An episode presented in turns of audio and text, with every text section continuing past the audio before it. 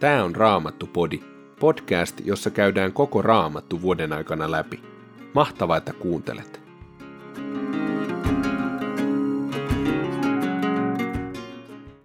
Tänään luemme ensimmäisestä aikakirjasta luvut 9 ja 10. Ensimmäisestä Timoteuskirjeestä luvusta 5 jakeesta 18 luvun 6 jakeeseen 2 sekä psalmin 79. Ensimmäinen aikakirja, luku 9. Näin on koko Israel lueteltu suvuittain ja nimet on kirjoitettu Israelin kuninkaiden historiaan. Juuden asukkaat oli luopumuksensa vuoksi viety Babyloniaan pakkosiirtolaisuuteen. Ensimmäisessä joukossa, joka palasi oman maansa kaupunkeihin, oli pappeja, leeviläisiä, temppelin palvelijoita ja muita israelaisia. Jerusalemissa asui väkeä Juudan, Benjaminin, Efraimin ja Manassen heimoista. Juudan heimoa oli Utai, Ammihudin poika, hänen isoisänsä oli Omri, tämän isä Imri, tämän Bani, joka oli Juudan pojan Beresin jälkeläisiä. Samaan heimoon kuului myös selalainen Asaja, isänsä esikoinen ja hänen poikansa, sekä sarahilainen Jeuel. Juudan heimo oli kaikkiaan 690 miestä. Benjaminin heimo olivat Sallu, jonka isä oli Mesullam, Hassenuan pojan Hodavajan poika. Jipneja, Jerohamin poika, Ela, Mikrin pojan Ussin poika ja Mesussalem, jonka isä oli Sefatja, Jipnian pojan Reuelin poika. Heidän sukuaan oli sukuluetteloiden mukaan kaikkiaan 956 miestä. Kaikki nämä olivat sukujensa päämiehiä. Pappeja olivat Jedaja, Jojarim, Jakin ja Asarja, Hilkian poika, Jumalan temppelin esimies. Hänen isoisänsä oli Mesussalam, tämän isä Sadok, tämän Merajot, tämän Ahitub. Pappeja olivat edelleen Adaja, Jerohamin poika, jonka isoisä oli Pashur, Malkian poika sekä Maesai, Adielin poika. Hänen isoisänsä oli Jahsera, tämän isä Messusalam, tämän Mesilemit, tämän Imer. Lisäksi tuli ne heidän sukujensa, jotka olivat sukujensa päämiehiä. Yhteensä heitä oli 1760 miestä, kaikki kelvollisia suorittamaan palvelusta Jumalan temppelissä. Leeviläisiä olivat Semaja, Hasupin poika, Merarin jälkeläisiin kuuluvan Hasapian pojan Asrikamin pojan poika. Bakbakbar, Heres, Galal, Matanja, Miikan poika, Asafin pojan, Sikrin pojan poika, ja sitten Obadja, Semanian poika, Jedutunin pojan, Kalalin pojan poika, sekä Berakja, Asan pojan, Neftolaisen kylissä asuneen Elkanan pojan poika. Portteja vartioivat Sallum, Akkub, Talmon ja Ahiman sekä heidän sukunsa. Heidän päämiehinään oli Sallum ja heidän vartiopaikkansa oli kuten ennenkin itäpuolella kuninkaan portilla. Aikoinaan he vartioivat leeviläisten leiriä. Pyhäkköteltan kynnyksen vartioina palvelivat Sallum, Koren poika, Korahin pojan Ab ja Safin pojan poika ja hänen sukunsa kuuluvat korahilaiset. Heidän isänsä vartioivat aikoinaan Herran leirin sisäänkäyntiä. Ja Bineha, Eleasarin poika, oli silloin niiden johtajana ja Herra oli hänen kanssaan. Sakaria, Meseslemian poika, oli pyhäkköteltan ovenvartijana. Kynnyksen vartioiksi valittuja oli kaikkiaan 212, ja heidät on merkitty sukuluetteloihin kyliensä mukaan. David ja Samuel näkijä olivat uskoneet heille tämän tehtävän, ja niin he ja heidän jälkeläisensä huolehtivat pyhäkköteltan ja Herran temppelin porttien vartioinnista. Heidät oli sijoitettu kaikkien neljän ilmansuunnan, idän, lännen, pohjoisen ja etelän puoleisille porteille. Ja heidän sukunsa miesten piti tulla kylistään aina määräaikana seitsemäksi päiväksi heidän avukseen. Neljä ylintä portinvartijaa, jotka olivat leeviläisiä, hoitivat tehtäväänsä pysyvästi. He huolehtivat myös Jumalan temppelin sivuhuoneista ja aarekammioista. He viettivät yönsä temppelin läheisyydessä, koska heidän tehtävänään oli sen vartiointi ja ovien avaaminen joka aamu. Muutamat porttien vartioista huolehtivat Jumalan palveluksessa tarvittavista esineistä, ja aina kun he toivat esineet tai veivät ne pois, he laskivat niiden lukumäärän. Toiset oli määrätty hoitamaan näitä esineitä ja pyhäkön koko kalustoa sekä pitämään huolta vehnäjauhoista, viinistä, öljystä ja suitsutus- ja hajuaineista. Muutamat pappissukuun kuuluvat sekoittivat ja valmistivat hajusteita. Leeviläiselle, Matitjalle, Korahin sukuun kuuluvan Sallumin esikoiselle oli uskottu ruokauhriin käytettävien kakkujen valmistaminen. Ja muutamat leeviläisen Kehatin suvun miehet huolehtivat uhrileivistä, jotka joka sapatti pantiin pyhäkön pöydälle. Temppelin laulajat, jotka olivat leeviläisten sukujen päämiehiä, asuivat temppelin sivuhuoneissa ja olivat vapaat muista töistä, koska Jumalan palvelus oli öin ja päivin heidän tehtävänään. Nämä olivat leeviläisten sukujen päämiehet, kaikki päämiehet sukuluetteloiden mukaan luetteltuina. He asuivat Jerusalemissa. Kipeonin perustaja Jeiel asui Kipedonissa. Hänen vaimonsa oli nimeltään Maaka ja hänen poikansa olivat Abdon, esikoinen Sur, Kis, Baal, Ner, Nadab, Kedor, Ahjo, Sakaria ja Miklot. Miklotille syntyi Simam. Nämä asuivat perheineen Jerusalemissa. Nerille syntyi Kis, Kisille Saul ja Saulille syntyivät Jonatan, Malkisua, Abinadab ja Esbaal. Jonatanin poika oli Meribaal ja Meribaalille syntyi Miika.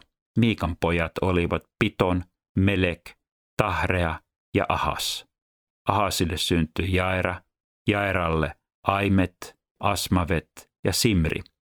Simrille syntyi Moosa. Moosalle Binea. Tämän poika oli Refaja. Refajan poika oli Eleasa ja Eleasan poika Asel.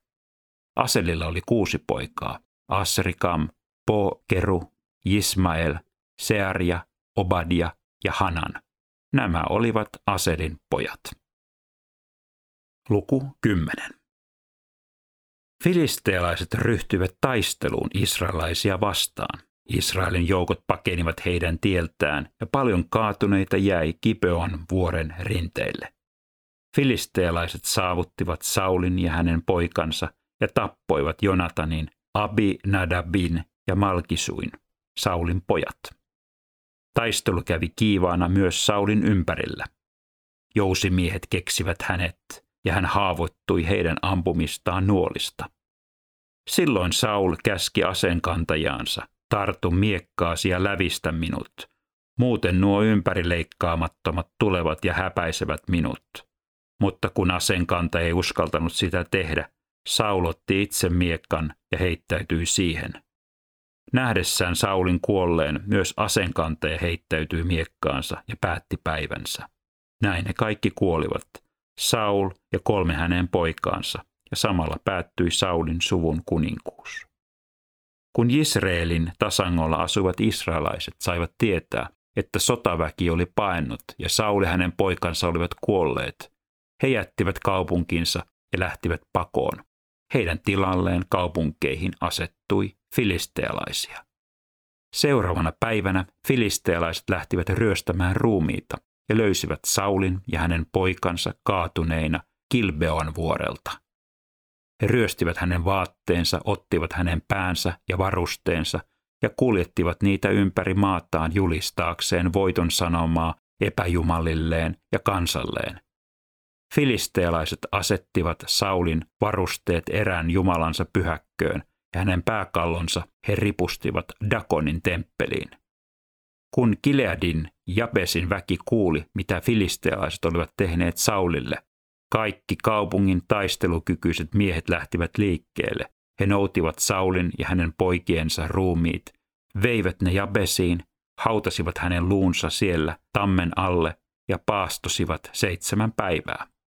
Näin kuoli Saul, koska oli luopunut Herrasta eikä ollut totellut hänen sanansa. Saul oli myös hakenut neuvoa vainajien hengiltä, eikä Herralta.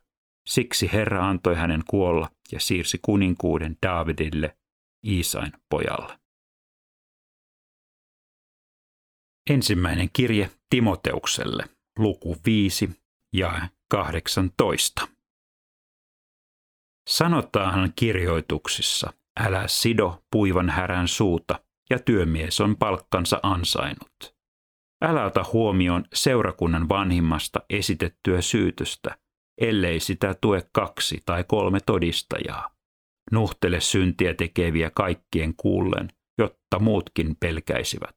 Jumalan Kristuksen Jeesuksen ja valittujen enkelien edessä kehotan vakaasti sinua soveltamaan näitä ohjeita puolueettomasti niin, että et tee mitään omien mieltymystesi mukaan. Harkitse kätten päälle panemista tarkoin, jotta et joutuisi osalliseksi toisten synteihin. Säilytä itsesi puhtaana. Älä enää juo pelkkää vettä, vaan käytä vatsasi ja toistuvien vaivojesi vuoksi vähän viiniäkin. Joidenkin ihmisten synnit ovat kaikkien nähtävissä ja saavat tuomionsa aikaisemmin, toiset vasta myöhemmin. Samoin toiset hyvät teot ovat näkyvissä, mutta nekään, jotka eivät näy, eivät voi pysyä salassa. Orjen asemassa olevien tulee osoittaa isännilleen kaikkea kunnioitusta, jotteivät Jumalan nimi ja meidän opetuksemme joutuisi huonoon huutoon. Ei orjien pidä osoittaa uskoville isännilleen vähäisempää kunnioitusta sen vuoksi, että he ovat uskon veljiä. Heidän on päinvastoin oltava sitäkin alttiimpia palvelemaan, koska nämä tekevät hyvää ja ovat uskovia ja rakkaita veljiä.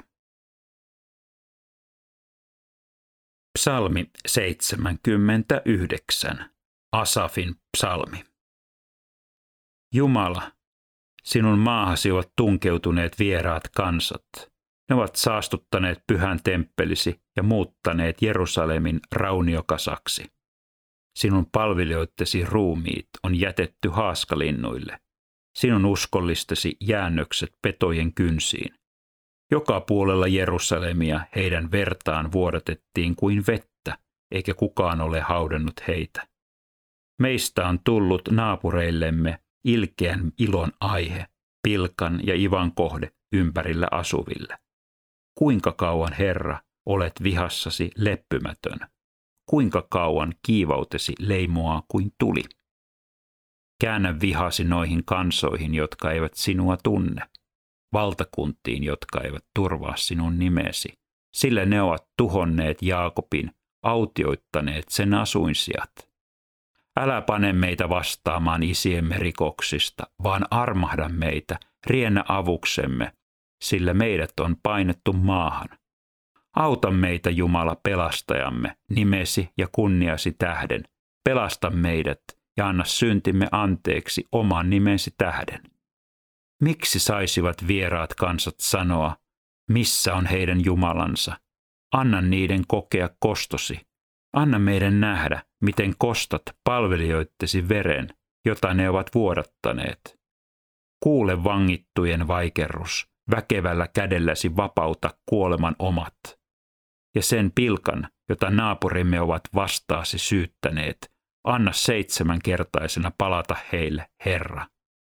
Me sinun kansasi, sinun laitumesi lampaat, kiitämme sinua ikuisesti. Toistamme ylistystä polvesta polveen.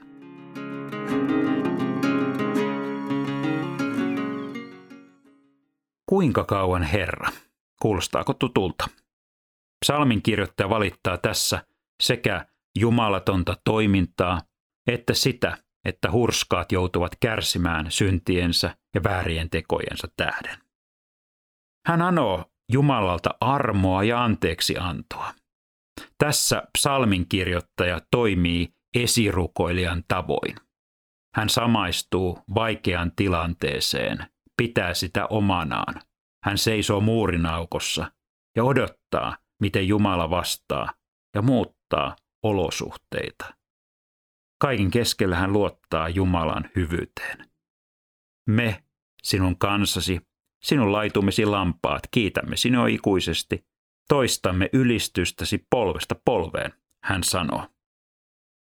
Kuka on se ihminen tai ihmisryhmä, jonka puolesta sinä rukoilet, jota kannat sydämelläsi? Onko hän kenties vakavasti sairas ystävä, joku sodan jaloissa oleva kansa, vainotut kristityt, tai naapuri, joka kulkee alla päin. Mitä jos rukoilisit heidän tai hänen puolestaan ja odottaisit, miten Jumala vastaa? Ota sinäkin paikkasi muurin aukossa. Raamattupodin sulle tarjoaa Opko ja kuunnella voit muun muassa Spotifysta, Apple Podcastsista ja yleisistä podcast-sovelluksista niin kuin Castboxista, Pocketcastsista ja Podcast Addictista.